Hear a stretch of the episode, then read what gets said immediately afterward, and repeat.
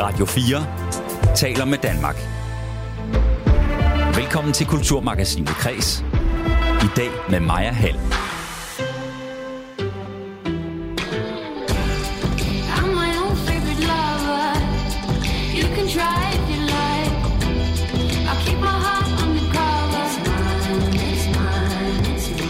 Det her er kunstneren E G, og hun spiller, ligesom J J, J J, Jada og J J Paulo, i aften sit livs vigtigste koncert. Jeg kan i princippet vinde hundrede tusind og så stå på scenen lige bagefter, så okay, det er meget spændende. Ja, E G skal i aften spille koncert foran hele Europas musikbranche, og så har hun muligheden for at vinde en pris for at være fremtidens europæiske lyd, intet mindre. Det er til festivalen Eurosonic i Holland, hvor Danmark er repræsenteret af seks kunstnere, der skal træde i fodsporene på store musiknavne som Mø, Dua Lipa og The Minds of nioghalvfems, der alle har sparket igennem lydmuren på festivalen her. Og jeg har det bare sådan, jeg hæpper så meget på de her kunstnere. Det er mine små væddeløbsheste, jeg bare håber kommer ud og banker igennem på den europæiske og internationale musikscene. Vi skal høre fra to øh, nervøse kunstnere senere i udsendelsen. En udsendelse, der også skal handle om en ny bølge af arbejderklasselitteratur, der kommer rullende med forfattere som danske Glenn Bech og franske Edouard Louis. Og her er forfatterne langt mere konfrontatoriske og fulde af personlige følelser end tidligere, hvor arbejderklasselitteraturen var mere sådan registrerende og beskrivende, som i Danmarks store proletarforfatter Martin Andersen Nexøs roman Pelle Erobreren. Jeg taler med en ekspert om den nye bølge i dagens udgave af Kulturmagasinet Kreds, hvor vi også skal høre om lagerarbejder Peter Rindals kamp mod kultureliten i tresserne. Han øh, protesterede mod oprettelsen af Statens Kunstfond, hvor man i en krisetid gav virkelig store legatgaver til kunstnere, og især til kunstnere, der lavede moderne kunst, som ingen forstod. Ja, Rindal kunne være fyldt hundrede år i dag, og er værd at kende, for han er nemlig spydspidsen for det folkelige oprør, der banede vejen for en bramfri politisk debat i Danmark, mener Dansk Folkepartis Alex Ahrendtsen, som du kan høre mere fra i dagens udsendelse. En udsendelse, hvor vi starter i Hollywood. Jeg hedder Maja Hall. Velkommen indenfor. Du lytter til Radio fire. Hvis du har hang til fortidens glimmer, glamour og menneskelig derute, så kan det være, at du skal et smut i biografen i weekenden. I dag er der nemlig premiere på den længe ventede film Babylon. Filmen, som er instrueret af stjerneinstruktøren Damien Chazelle, det er ham, der står bag La La Land for eksempel, og har Brad Pitt i hovedrollen, den er et portræt af Hollywood i slutningen af nitten tyverne og starten af nitten trediverne, hvor filmmediet skifter fra stumfilm til tonefilm eller talefilm, og det er en film med fuld fart på. We are going to be more than they ever bargained for. What I do means something. It's bigger than you.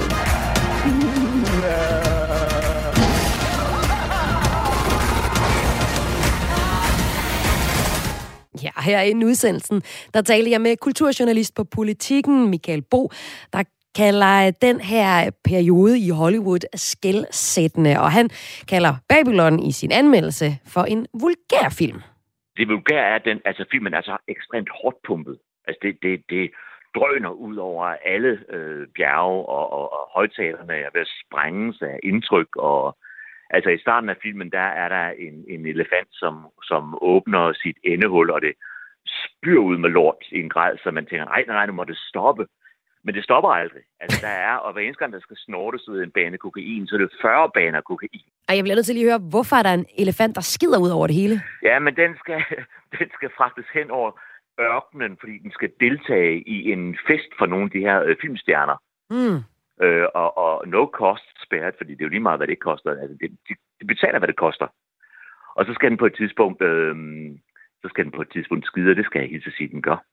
Og det er bare meget karakteristisk for hele filmen. Altså, den, det, er så, det er så voldsomt et udtryk hele tiden. Når der er et orkel, så er det en forholdsvis lille location, hvor det ser ud som om alle knaller med alle. Altså, du ved, altså, dengang var det jo ikke fuldstændig ligegyldigt, om, om man var homo, bi eller, eller heteroseksuel, men, men lige præcis i Hollywood, lige præcis på det her tidspunkt, kunne alle gøre alt med alle, fornemmer man. Og hvis vi lige skal sætte nogle ord på handlingen i filmen Babylon, så er det en film, der starter i nitten seksogtyve.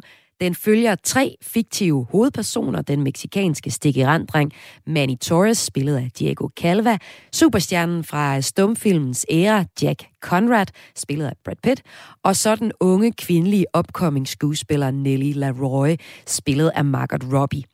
Og gennem deres fortællinger, så bliver der tegnet et portræt af Hollywood, hvor filmmediet skifter fra stumfilm til tonefilm eller talefilm med lyd, og hvor det vilde, ekstremt vilde liv, øh, som du beskriver med fester og masser af sex og sexorgier og kokain og alkohol, pludselig ikke længere bliver accepteret. Prøv lige at fortæl, hvad er det for en forandring, Hollywood gennemgår i den her periode?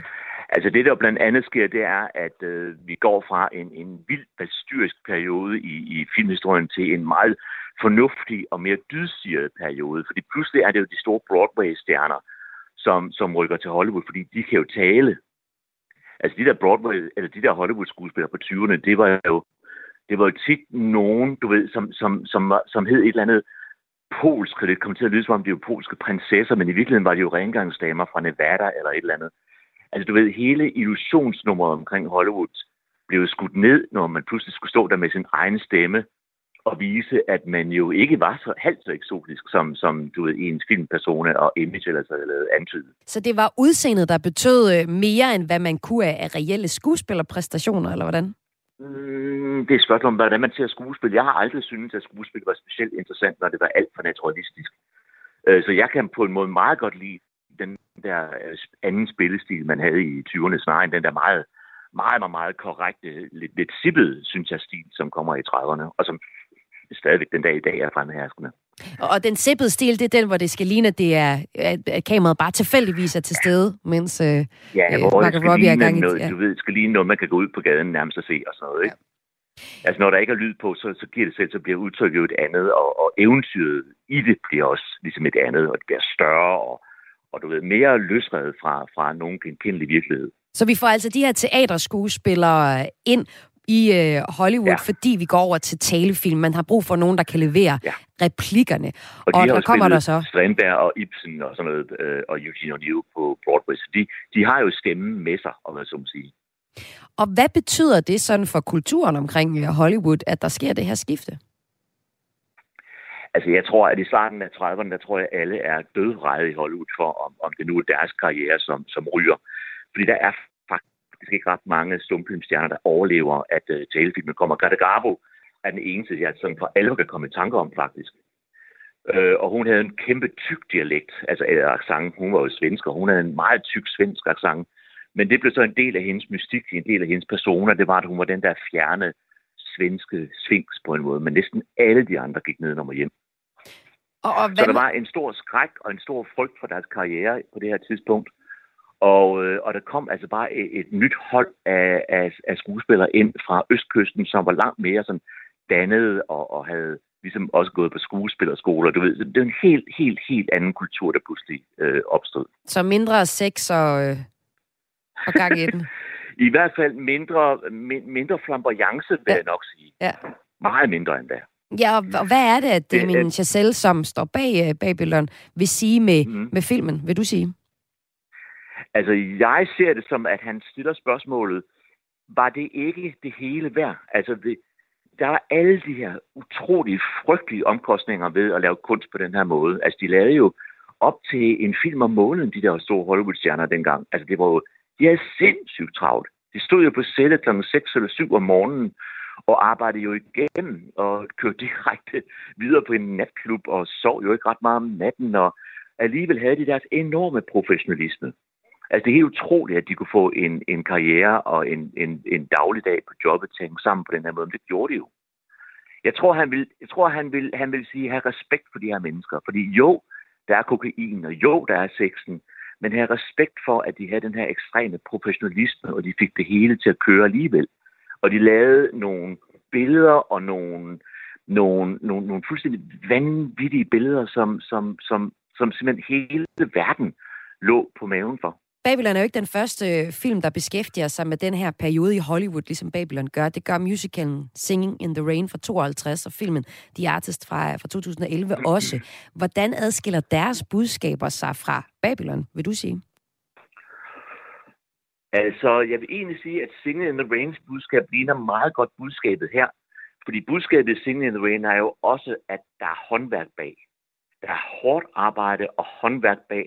Og festerne, det er sådan noget, der, der, der vi holder uden for vores arbejde. Altså, de festerne, vi går ud også igennem i Singing in the Rain. Men, men, men, men der er bare begge dele på samme tid.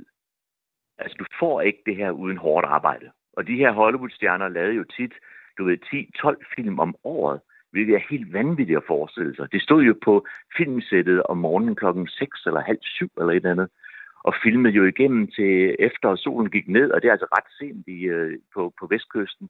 Og så festede de, og så fik de en lille bitte smule at sove, og så, du ved, det, det respekt for, at, at, at de havde den professionalisme og det enormt stærke håndværk, der fik det til at fungere.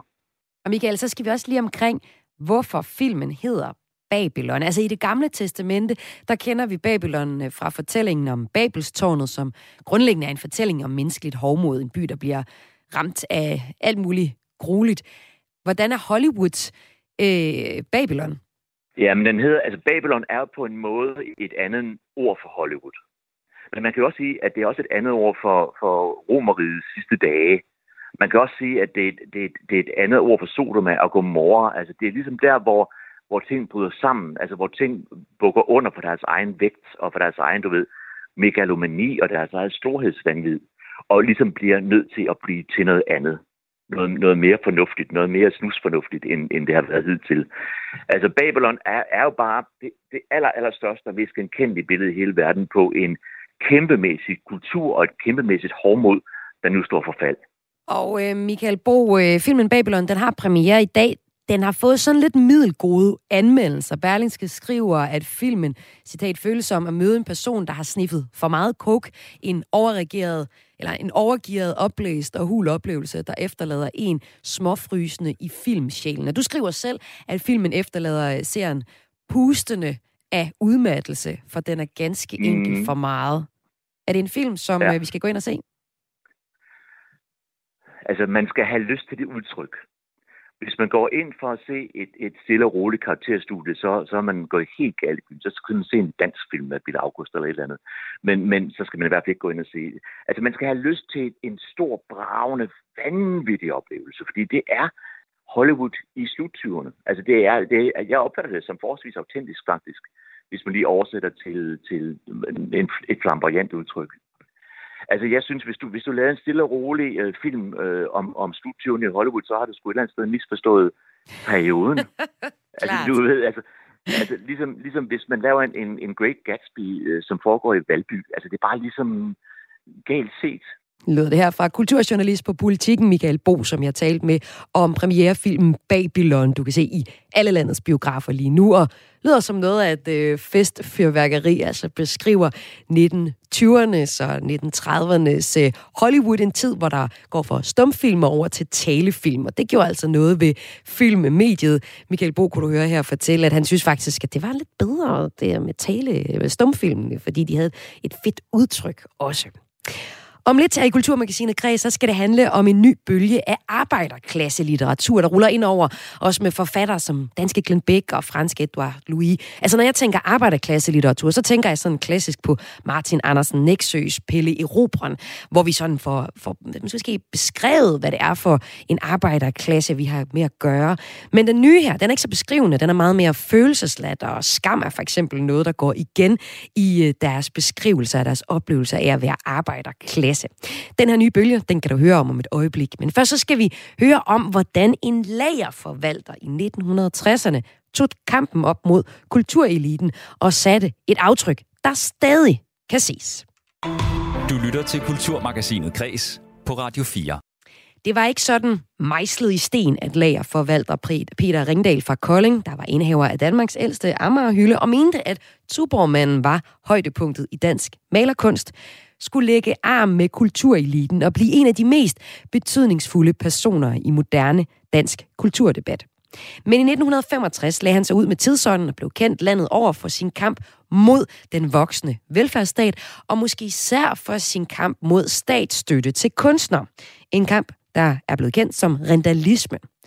I dag så kunne Peter Rindal være fyldt hundrede år. I dag udkommer biografien Rindal, kampen mod kultureliten og velfærdsstaten på forlaget Grønningen et.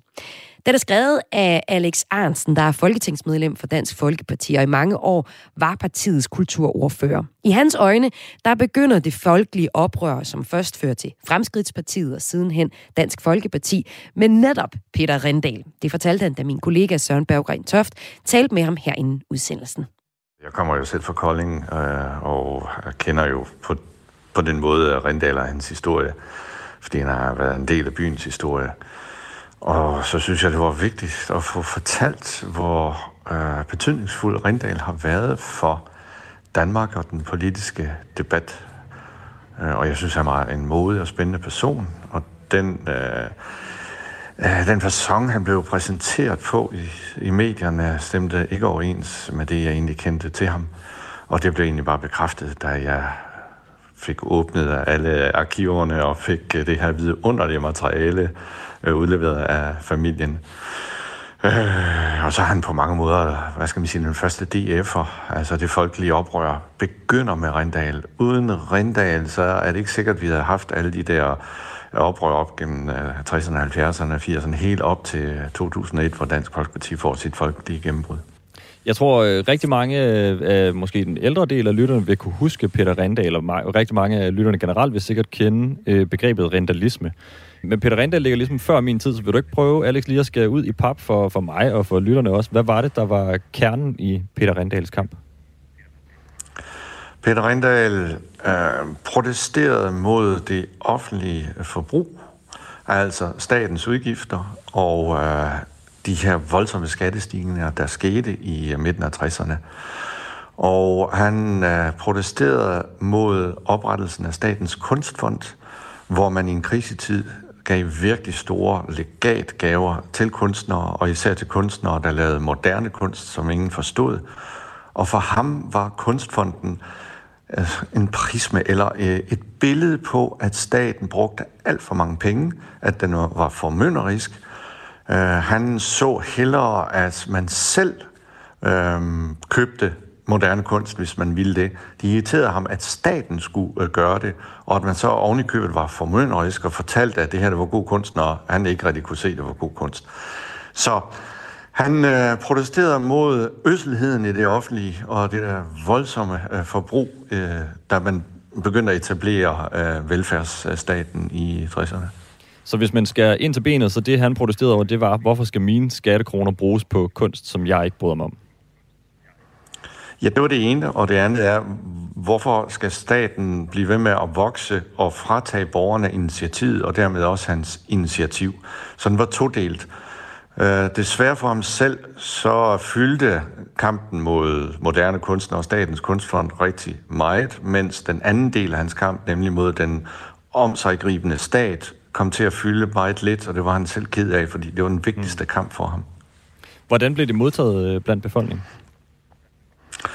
Ja, det var jo det store chok for eliten og politikerne og de intellektuelle. Tre ud af fire danskere støttede Rindals kamp mod Kunstfonden og de moderne kunstnere. Til gengæld så støttede de ikke hans kamp mod velfærdsstaten, som der var stor opbakning til. Du skriver også på, helt om bagerst i din bog på side to hundrede og toogfirs, for at være helt præcis. Du skriver, at isoleret set tabte han kampen. Hvad mener du med det? Han tabte kampen mod Kunstfonden, som er øh, større end nogensinde, og som får flere penge end nogensinde før. Han tabte også kampen mod velfærdsstaten, som jo blev etableret, og som øh, øh, blev ved med at vokse, og som stadigvæk øh, vokser. Til gengæld så vandt han på den lange bane, fordi han på en måde øh, var den første til at øh, kritisere systemet og øh, eliten, og dermed skabte forudsætningen for det her folkelige øh, folkestyre i Danmark, hvor vi har en fri debat, taler om tingene, og der er som sådan ikke er noget, der er tabu, ligesom der er i Sverige eller Tyskland og andre europæiske lande. Hvad er det, du ser, der mangler i Sverige, Tyskland, europæiske og andre lande, som vi har i Danmark, som vi har på grund af Peter Rindal? For eksempel en forholdsvis fri og ramsaltet debat om indvandringens konsekvenser. Det har de jo meget svært ved i Sverige og, og Tyskland. Og der tror jeg, at Rindal har været afgørende. Fordi der var folk, der pludselig så, hold da op, der er utilfredshed. Det kan man kapitalisere på. Derfor blev Rindals, eller blev Fremskridtspartiet jo blandt andet stiftet. Uden Rindals protest ville man nok ikke have gjort det. Mm. Øh, var, var Peter Rindal øh, kunsthader, du siger, der ligesom delte op i to, hans kamp mod, mod, mod øh, velfærdsstaten, om sig, om sig gribende velfærdsstat, men også kampen mod, øh, at hans skattekroner skulle bruges på kunst, som han egentlig ikke brød sig om. Var han, øh, var han øh, modstander af moderne kunst? Han kunne ikke lide moderne kunst, øh, øh, men folk måtte købe den, hvis de gerne ville. Han var ikke kunsthader som sådan, han var ret belæst og interesserede sig også øh, for tingene. Han kunne bare ikke fordrage, at kunstnerne ikke... Øh, skulle tjene deres penge selv, og derfor var han også en stor tilhænger af ophavsretten, fordi det var forudsætningen for, at kunstnere de kunne tjene penge på markedet, hvad han anbefalede, at de skulle. Han kunne ikke se, at der skulle være forskel på en elektriker og en kunstner. Hvorfor skulle øh, kunstneren have penge fra staten, når elektrikeren ikke skulle? Øh, så han gik ind for frihed. Han havde ikke kunst. Han kunne ikke fordrage den moderne kunst. Han syntes, det var fodboldsvindel. Når du ser på hans, øh, hans kamp dengang, Og, og den moderne kunstdebat i dag, du har jo selv siddet øh, ni år som, øh, som kulturordfører for Dansk Folkeparti, har hans kamp dengang haft betydning for vores blik på, øh, på kunst og kultur og vores, øh, vores kunstdebat i dag i dine øjne? Mm, ja, for nogen har han nok, og for mig også. Jeg synes, at hans kamp har været inspirerende. Øhm, men trækker den stadig spor op den i den måde, må... vi har øh, vores, øh, vores kunst- og kulturdebat i dag? Ja, øh, jeg har jo mødt den... Øh, fordi man så bruger det som øh, en anklage. Æh, ah, du er bare rindalist, eller oh, nu kommer rindalismen tilbage. Ja, det er blevet et skældsord, og også øh, noget, man kan bruge for at advare imod kritik af Statens Kunstfond og den måde, vi har indrettet os på, ja. Så når man siger, at du er bare rindalist, hvad er det så, man advarer imod? Æh, I dag så er det sådan en, der hader kunst. Og der forsøger jeg i min bog at fortælle, men det er jo ikke det, der handler om. Rindalisme handler om øh, frihed, øh, at staten ikke bliver for stor, og at man selv betaler for, for den kunst, man godt kan lide, i stedet for, at der er en eller anden kunstpædagog, der via staten skal fortælle dig, at det her det er god kunst. Nu er, nu er du som sagt selv øh, folketingsmedlem for Dansk Folkeparti og har været kulturordfører i ni år, fra to tusind og elleve til to tusind og tyve, hvis jeg ikke husker meget galt. Øh, og man kan høre dine egne holdninger skinner, skinner lidt igennem i det, vi har talt om nu her også. Jeg ved, at hvis man kommer ind på jeres gruppeværelse inde på Christiansborg, så er det jo ikke ligefrem præget af moderne abstrakt kunst. Det er i høj grad guldaldermalerier med historiske og nationalromantiske motiver. Jeg mener faktisk at kunne huske, at der bogstaveligt talt hænger et maleri af en brølende kronhjort. Øh, Alex, har du dybest set skrevet den her bog, fordi du er enig i Peter Rindals syn på kunst og kultur? Nej. Jeg har skrevet bogen, fordi jeg synes, han er en spændende historisk skikkelse, der fortjente at blive fremhævet. Der var ikke skrevet nogen biografi om ham, og det har jeg så gjort, fordi man ikke kan overvurdere hans, hans betydning. Som sagt, så ville, han, ville Danmark have set lidt anderledes ud uden ham. Han satte i gang i den der frie, folkelige debat, og han gjorde opmærksom på nogle ting, som mange almindelige danskere, de gik og tænkte, men ikke turde sige. Så det har, derfor har han fortjent, at uh, man skriver en uh, biografi om ham. Uh, og hvad jeg sådan i det private mener, er ikke så interessant. Uh, jeg er selvfølgelig inspireret af hans uh, mod, og hans mod til at sige uh, systemet og eliten uh, imod, uh, fordi det er også det, der har båret Dansk Folkeparti uh, i mange år. Så det er ikke fordi, hvis man læser biografien her, så løber der også lidt øh, Alex Ahrendtsens, øh, Alex Ahrendtsens øh, kulturpolitik og Dansk Folkepartis kulturpolitik imellem linjerne også? Nej, tværtimod. Jeg har virkelig forsøgt at holde min person så langt tilbage som overhovedet muligt, øh, for at Rindal træder helt frem i forgrunden. Altså, min opgave har været at fortælle hans historie, hans kamp, hans betydning, og sætte den ind i en samfundsmæssig og politisk ramme, der går fra midten af tresserne og så frem til, til i dag. Øh, arbejde som historiker. Selvfølgelig kan man ikke gøre det helt neutralt, øh, fordi jeg brænder også for det her og, fra, og for hans, øh, hans kamp. Men øh, min person er, er i det her tilfælde ikke interessant. Når du ser på debatten om kunst og kultur i dag, du er godt nok ikke kulturordfører længere, men jeg tror ikke, at du helt har sluppet grebet om kunst- og kulturdebatten. Når du ser på, på debatten i dag, har vi så stadig brug for, for en stemme som Peter Rindal? Har vi stadig en Peter Rindal-agtig stemme i dag? Der findes ikke rigtigt øh, en Rindal-agtig stemme, måske bortset fra mig selv, og så nogle få andre, øh, Henrik Dahl... Øh, øh, Men jeg synes, vi har brug for Rindal. Jeg synes, at kunstnerne og kunstfonden og staten har brug for en kritik. Så sent som i går, der sagde statsministeren, at vi skal gå fra at være en velfærdsstat til at blive et velfærdssamfund. Og det tror jeg faktisk, Rindal vil have understøttet og sagt ja til. Sag altså her folketingsmedlem og tidligere mangeårig kulturordfører for Dansk Folkeparti, Alex Ahrendtsen, til min kollega Søren Berggren Toft her for et par dage siden. Og Alex Ahrendtsen har skrevet biografien Rindal, kampen mod kultureliten og velfærdsstaten om lagerforvalter, hedder det, Peter Rindal. Bogen den udkommer på forlaget Grønningen i dag, hvor Peter Rindal selv også kunne være fyldt hundrede år. Om lidt så skal det handle om øh, seks danske kunstnere, der lige nu giver nogle af deres karrieres vigtigste koncerter på den europæiske branchefestival Eurosonic. Og du kan høre fra blandt andet to øh, ret nervøse kunstnere senere i udsendelsen. Men først skal det handle om en ny bølge af arbejderlitteratur, der centrerer sig om følelsen skam. Du lytter til Kulturmagasinet Kreds på Radio fire. Den danske forfatter Glenn Bech, franske Edouard Louis og franske Annie Ernaux, der vandt Nobelprisen i litteratur. Ja, fælles for de her tre forfattere, jeg lige har nævnt, er, at de har udgivet bøger, der handler om arbejderklassen, om følelser, om skam.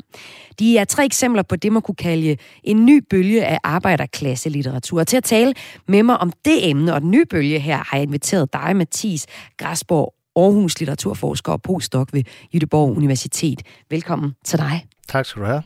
Vi skal tale om, hvad der kendetegner den her nye arbejderklasselitteratur, et emne, du har forsket i. Men inden vi dykker ned i den nye bølge, så lad os lige få sat nogle ord på, hvordan arbejderklasselitteraturen historisk har set ud som genre. Ja, øh, altså arbejderklasselitteratur, mener jeg, går tilbage til øh, det nittende århundrede. Øh, men har ligesom sådan forskellige storhedstider.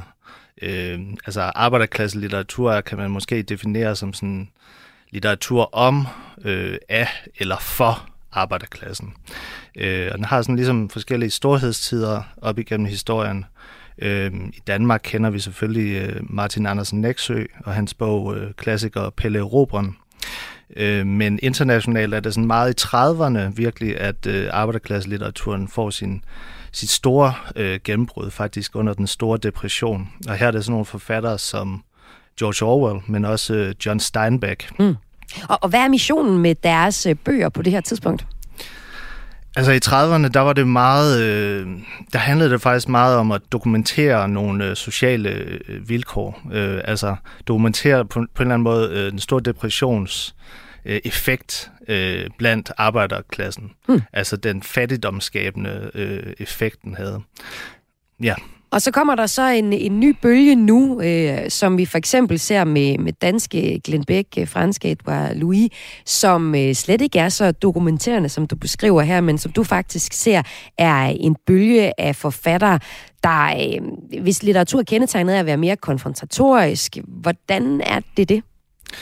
Jamen, øh, jamen, det er måske også, altså det ord konfrontatorisk, altså det, det betyder ikke, at det er mere politisk. Altså arbejderklasselitteratur har altid været politisk, mm. det har altid ligesom handlet. Det er, man kan måske kalde det sådan en form for klassekamp i litteraturen. Det, det, det den nye litteratur gør, mener jeg, det, det er, at den bliver skrevet fra et mere personligt sted. Øh, og det kender du, altså Glenn Becks bog hedder Jeg anerkender ikke længere jeres øh, autoritet. Pa- pointen med det her personlige er ikke, at vi skal have ondt af de her personer. øh, det er, at vi ligesom skal igennem de her personers øh, biografiske øh, fremstilling forstå noget socialt, forstå noget om klasse, der foregår lige nu. Ja, lad os da bare lige fortsætte lidt med, med Glenn Bech. En del af den, af den der personlige del, og så kommer vi også ind i et følelsesregister, øh, hvor skam går øh, igen i nogle af de her arbejdsklasse øh, forfattere. Og hvis vi bliver ved, ved Glenn Bech, jeg har tidligere talt med ham om netop øh, bogen, jeg anerkender ikke længere jeres autoriteter. Ham talte jeg med i oktober sammen med hans mor også, om, om det her kulturskæld og klasseskæld, som han oplevede. Og her kommer han også ind på følelsen af skam. Her fortæller han lige et klip, hvor han fortæller, hvordan han måtte arbejde med at begå sig sådan i et mere akademisk miljø, efter han flyttede hjemmefra. Da jeg flyttede til, til Aarhus for at studere øh, på universitetet deroppe, der gennemskudde jeg jo meget hurtigt allerede på introugen, altså øh, hvordan man ligesom skulle øh, ge, havde gebærde sig på, øh, hvordan man skulle i talesæt, øh, det må man havde på, hvad der var rigtigt at sige, hvad der ikke var rigtigt at sige, hvordan det var, altså, hvordan det var ordentligt at være. Og der kunne jeg godt mærke, at hvis jeg bare slappede af og gav los for, hvem, hvem, hvem jeg er, hvad jeg er rundet af hjemmefra, så ville de være, så ville de virke sådan lidt upassende på mange måder, synes jeg. Eller sådan lidt for meget, eller lidt for bramfrit, lidt for store armbevægelser, lidt for direkte, lidt for... Øh, altså sådan, ja, så jeg var sådan meget selvmonitorerende og følte meget skam omkring øh, den, jeg var, og lagde meget afstand til min familie i de der år der. Og det er jo så også det, han beskriver i sin, sin, sit forfatterskab i, på forskellige planer, men blandt andet i den der, jeg, jeg anerkender ikke jeres autoriteter, hvordan han vil gøre op med de følelser, han har. Altså, de her følelser, hvordan går de igen i den her nye bølge af arbejderklasse-litteratur med Mathis Græsborg, Aarhus? Øhm, jamen, det, er, det synes jeg, det går, altså, det, det er virkelig sådan overalt i arbejderklasse-litteraturen for tiden. Mm. Øh, altså Glenn Bech er et super godt eksempel. Øh, Morten Pape vil være et andet super godt eksempel. Øh, øh. Ja, en anden dansk forfatter også. Ja. Hvordan gør han det?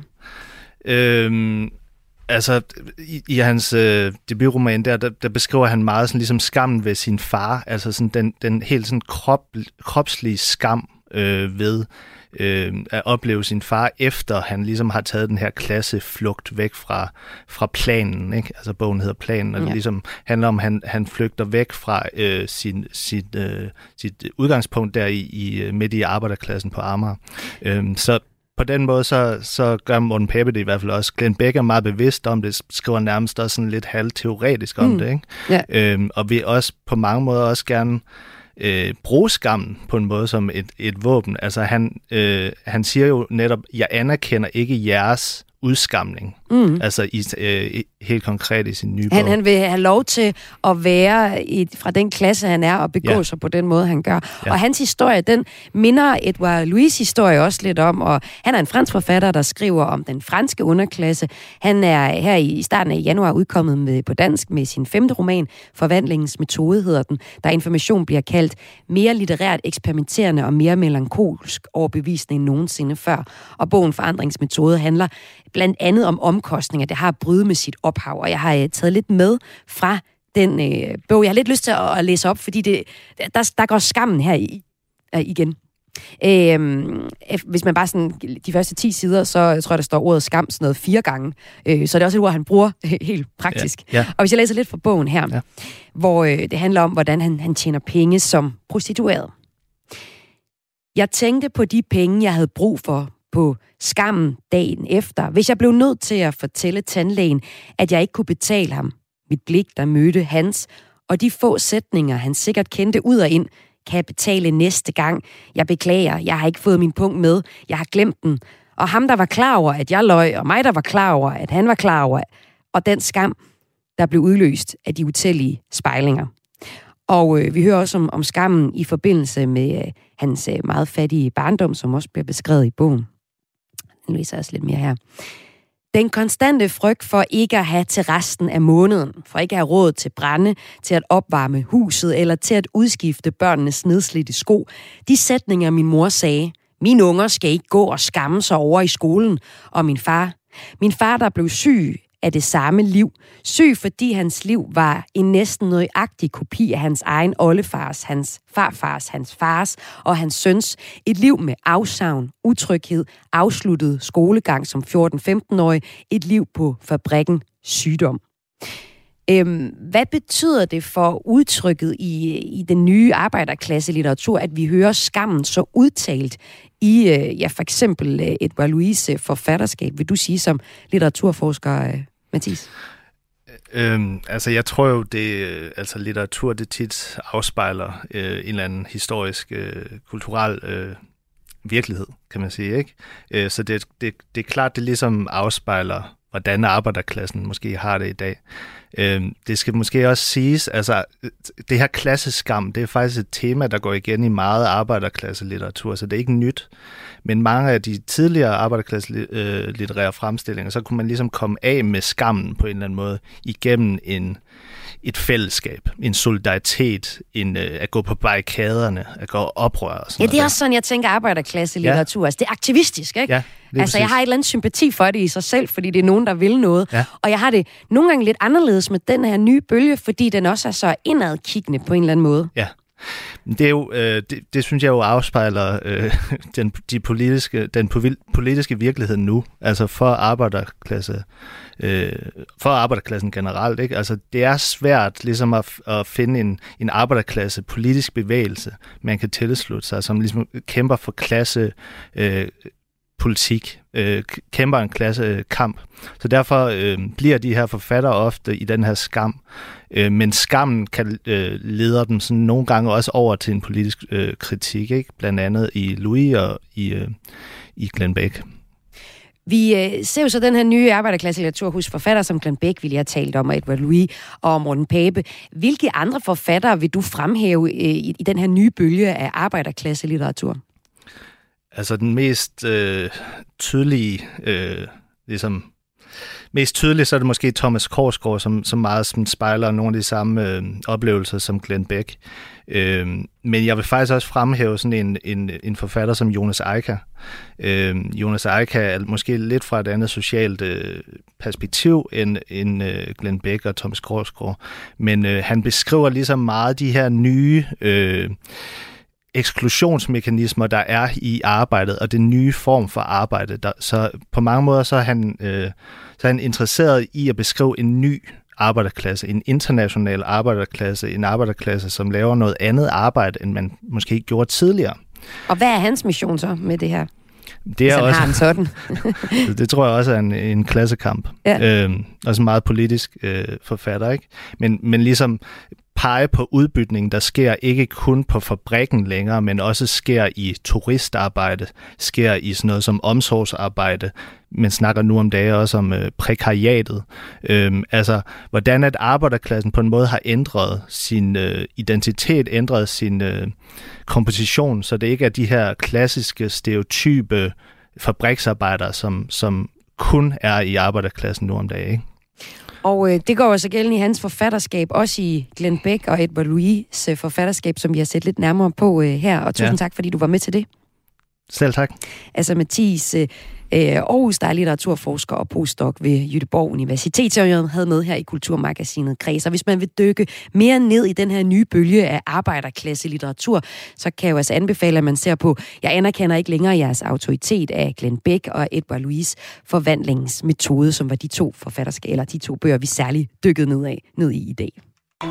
Du lytter til Kulturmagasinet Kreds på Radio fire.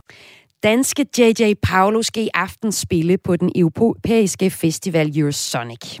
Det, det kan faktisk i sidste ende vise sig at være den vigtigste koncert i mit liv.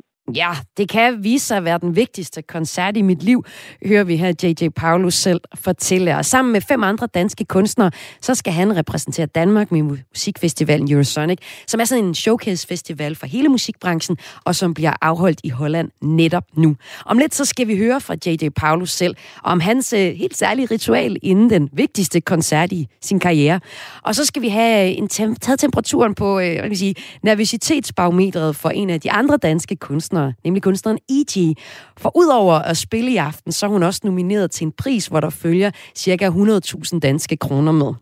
Men inden vi hører fra de her to små stjerneskud, så skal vi høre fra en af dem, der følger med i upcoming-scenen i det hele taget. Jeg har inviteret direktøren for Spot Festival, Gunnar Madsen, ind. Velkommen til dig, Gunnar. Tak skal du have. Spot Festival er jo nemlig den danske version af Eurosonic, hvor I også sætter spots på upcoming kunstnere, og kunstnere, der ligesom skal ud til et nyt publikum på den ene eller den anden måde. Eurosonic øh, bliver i mange medier omtalt som ja, den europæiske version af det. Altså, hvad går branchefestivalen Eurosonic ud på?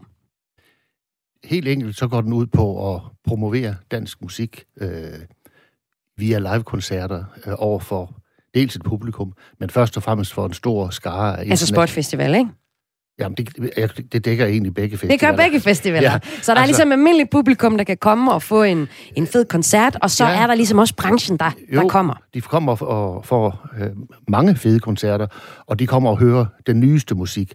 Og det samme gør det, vi kalder musikbranchen. Alle de fagfolk, der arbejder med at promovere dansk musik, både nationalt og internationalt.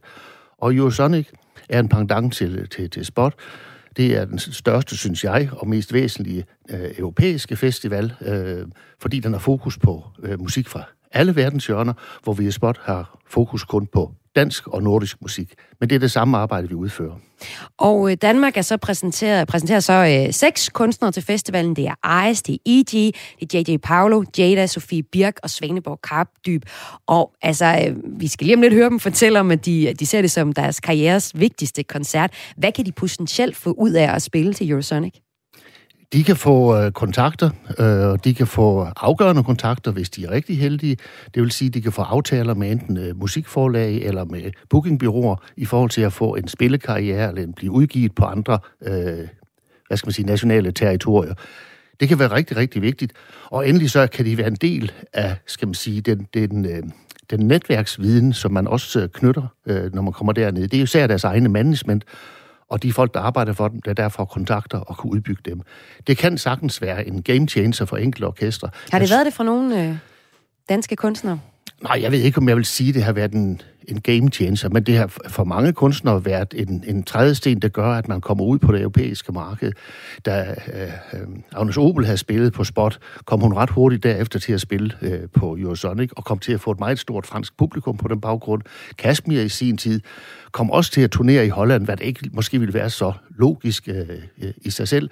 Så jeg tror, at rigtig mange kunstnere sidenhen har, har fået døren åbent lidt på klem i det mindste, hvorpå man så bygger videre. Det er jo hele dynamikken som kunstner, du bygger på, og du bygger på, og du bygger på. Og ja, nogen... fordi det er vel også ret svært. Altså, en ting er at få et dansk publikum, men også det med at komme til udlandet. Altså, vi hører jo tit om danske kunstnere, der tager til vores øh, søstre og brødre i, øh, i syd, altså der til, øh, til Tyskland. Ja. Men det der med at komme længere ud over grænserne, kan vel være enormt svært? Jo, altså principielt er det egentlig ikke sværere til det ene marked eller det andet, men man siger, at oversøisk er det selvfølgelig meget, meget dyrere, fordi du har en helt anden øh, logistik og transportomkostning, hvis man tager til U S A og lignende. Mm. Men, men det er egentlig den samme øh, model, og man kan også sige, at hvis det lykkes at komme ind på et marked, så har du måske også nemmere ved at få kontakter i forhold til, at andre markeder tror på dig. Der er ikke nogen en, ens manual for det enkelte orkester, for det kommer også an på, hvilken genre du repræsenterer. Mm. Øh, de danske kunstnere, der er nede i år, repræsenterer jo meget forskellige genre, og derfor også for mange... Ja, vi har Svan- Svaneborg Karpdyb, som er sådan en jazzorkester. Øh, vi har øh, J J Paulo, som laver afrobeat, som han selv har fortalt her i yes. radioen. Nogle gange kan det være svært at præsentere for et dansk publikum også. Jamen, øh, lige præcis. Og, og, og, og, og pointen er, at du spreder du så for eksempel de her subgenre, som man kunne kalde dem, eller niche-musik, ud på et stort europæisk kort, så er det pludselig mange publikummer at tale ind i. Og det er egentlig i sin øh, essens det, det handler om at få et stort marked eller et publikum at tale ud til og præsentere sig for. Og det er nok også derfor, vi nu skal høre fra en øh, J J Paulo, eller Jolan Johan Paulo, som han hedder, øh, som er lidt nervøs. Han mener selv, at det kan være den vigtigste koncert i hans liv. Men øh, han har også et ret særligt ritual, som øh, skal være på plads, inden han kan spille koncerten. Det fortalte han til min kollega Sara Birk Becker, da hun her inden udsendelsen fangede ham fra toget på vej mod festivalen i Holland. Jeg plejer altså lige at blive klippet sådan enten dagen før eller, eller på dagen, så jeg ligesom øh, føler, at, at hvad kan man sige, så øh, det er jo også det der, når du står og optræder, det er jo, det er jo lidt ligesom, altså, der er jo rigtig mange artister, der, hvis, ja, der godt kan lide at, at, at, at snige sig lidt ud og, og sådan noget, og det, det gør jeg også på min måde ved at tage noget afrikansk tøj på, og så, så sørger jeg for, at håret lige sidder, som det skal. Er det et ritual for dig? Ja, det, ja, det, det er det faktisk, det er det faktisk. Jeg, ikke, jeg oplevede på Roskilde Festival, hvor min frisør, han simpelthen ikke kunne. Øh, han kunne ikke nå at klippe mig. Øh, så det med, at jeg måtte tage en taxa tilbage, efter han så havde lukket, for så at tage tilbage til, til det sted, vi opholdt os, inden vi skulle spille Roskilde. Så jeg klippede mig uden for åbningstiden, fordi jeg, jeg kunne simpelthen ikke spille på Roskilde uden at blive klippet. Det lyder, som om det er ret vigtigt for dig så. Ja, altså nu er det jo ikke sådan, jeg er ikke sådan overtryst med sådan noget, men det er bare, jeg vil bare gerne... Øh, Jeg vil gerne aflede publikums opmærksomhed op på mit hår, fordi jeg har nogle rigtig tynde ben, og jeg spiller altid shorts. Og nu er du så blevet... Du har været til frisøren, inden du skal til Eurosonic i Holland. Vi kan høre, at du er på vej i toget nu. Altså, hvad er det, der er på spil for dig til, til sådan en koncert, som du skal spille i morgen på Eurosonic?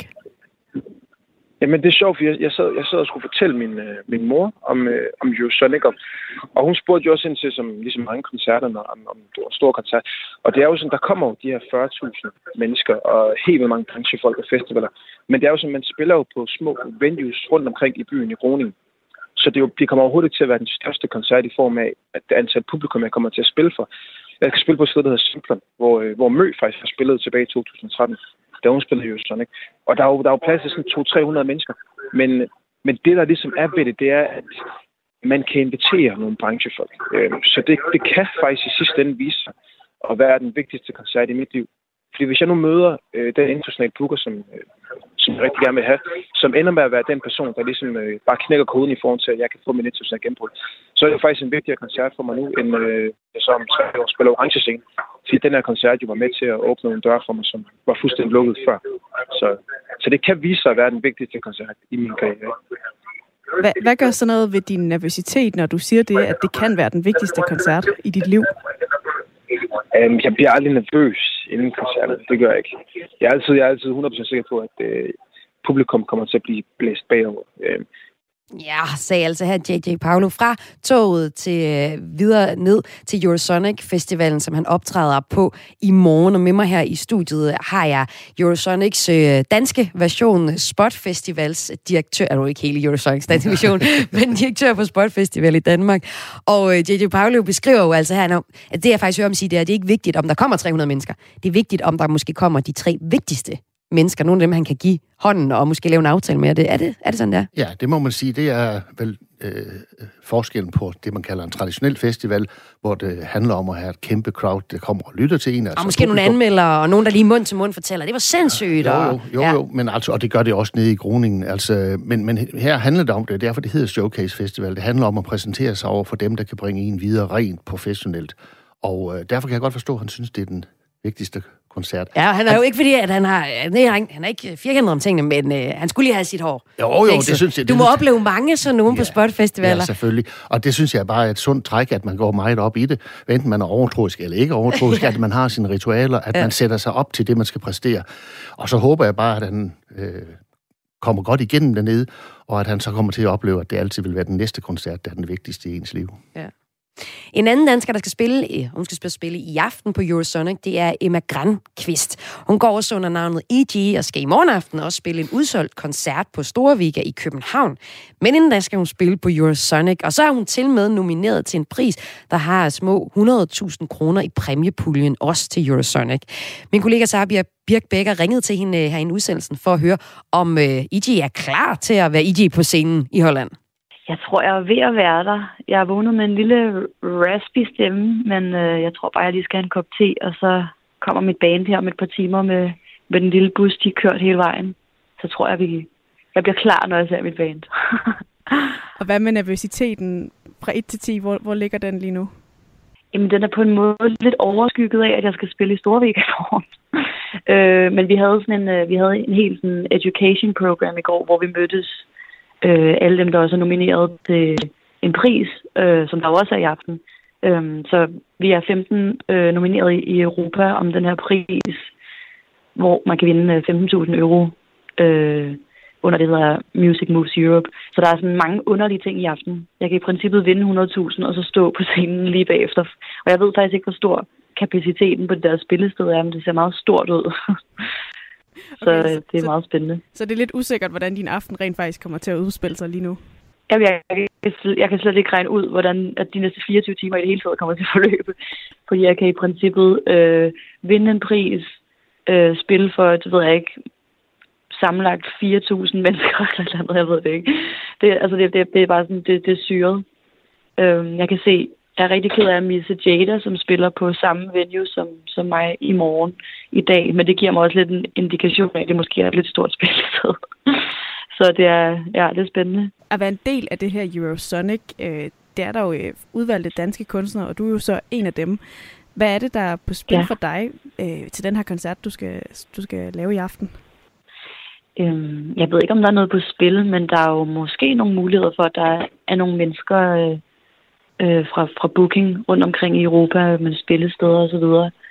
Øhm, der var en ret fin talk i går i det der, øh, på den der dag, vi havde med de nominerede, hvor øh, Anders Varen fra øh, Roskilde var der med nogle andre bookere fra store festivaler rundt omkring i Europa, øh, hvor de også snakkede om det her med, at de jo også udveksler, øh, hvad de lige har på tapetet af nye spændende upcoming artister.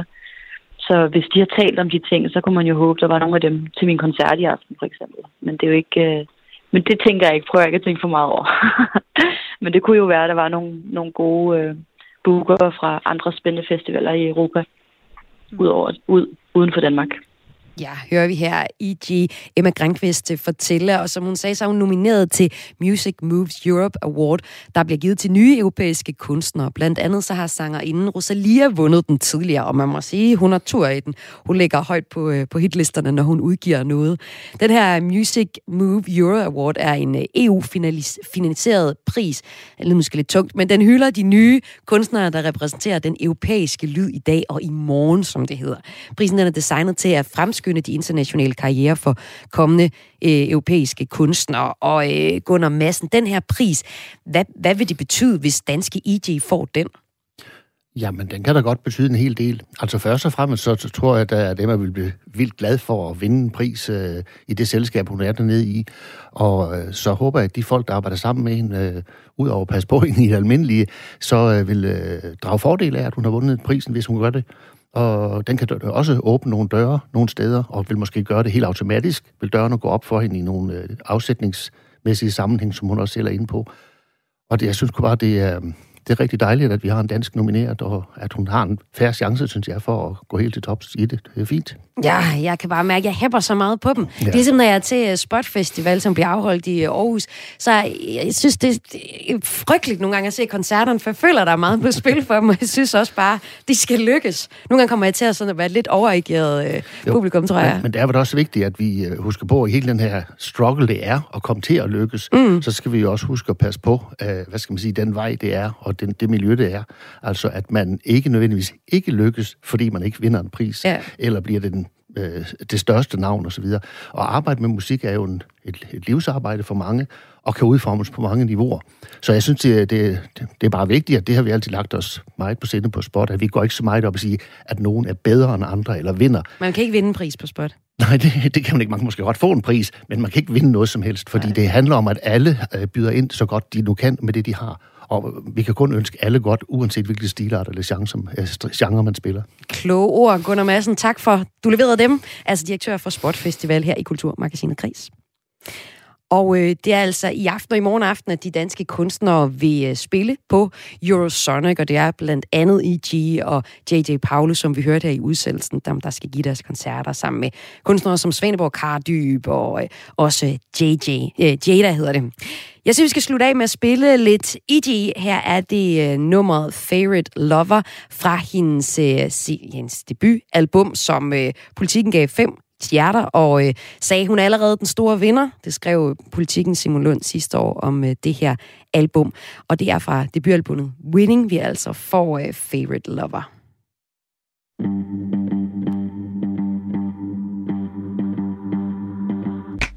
Fools, they don't know the tides, they'll never have it all. Mm. Slow stars, you'll never catch me in the fog, although you want it. And every night when you come in the round, I'ma smile while I shoot you down. I'm my own favorite lover. You can try if you like. I'll keep my heart undercover. It's mine, it's mine, it's mine. I'm not looking for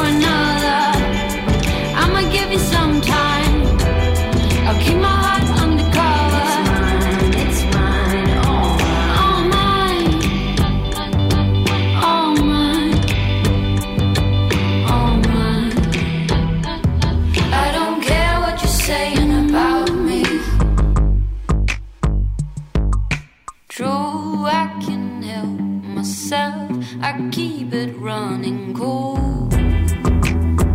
Mm-hmm. You're drifting in the day, you're just my kind of emerald blue. But do I want it? Every night when you're coming around, I'ma cry while I shoot you down.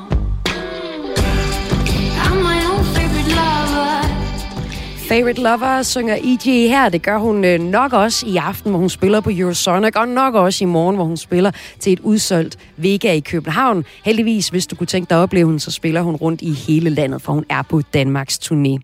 Og det var Kulturmagasinet Kreds her på Radio fire, som du netop har lyttet til. En udsendelse tilrettelagt af Søren Berggren Toft, Line Poulsen og Sara Birk Becker. Mit navn er Maja Halm. Nu er der nyhedsoverblik, og så er der missionen.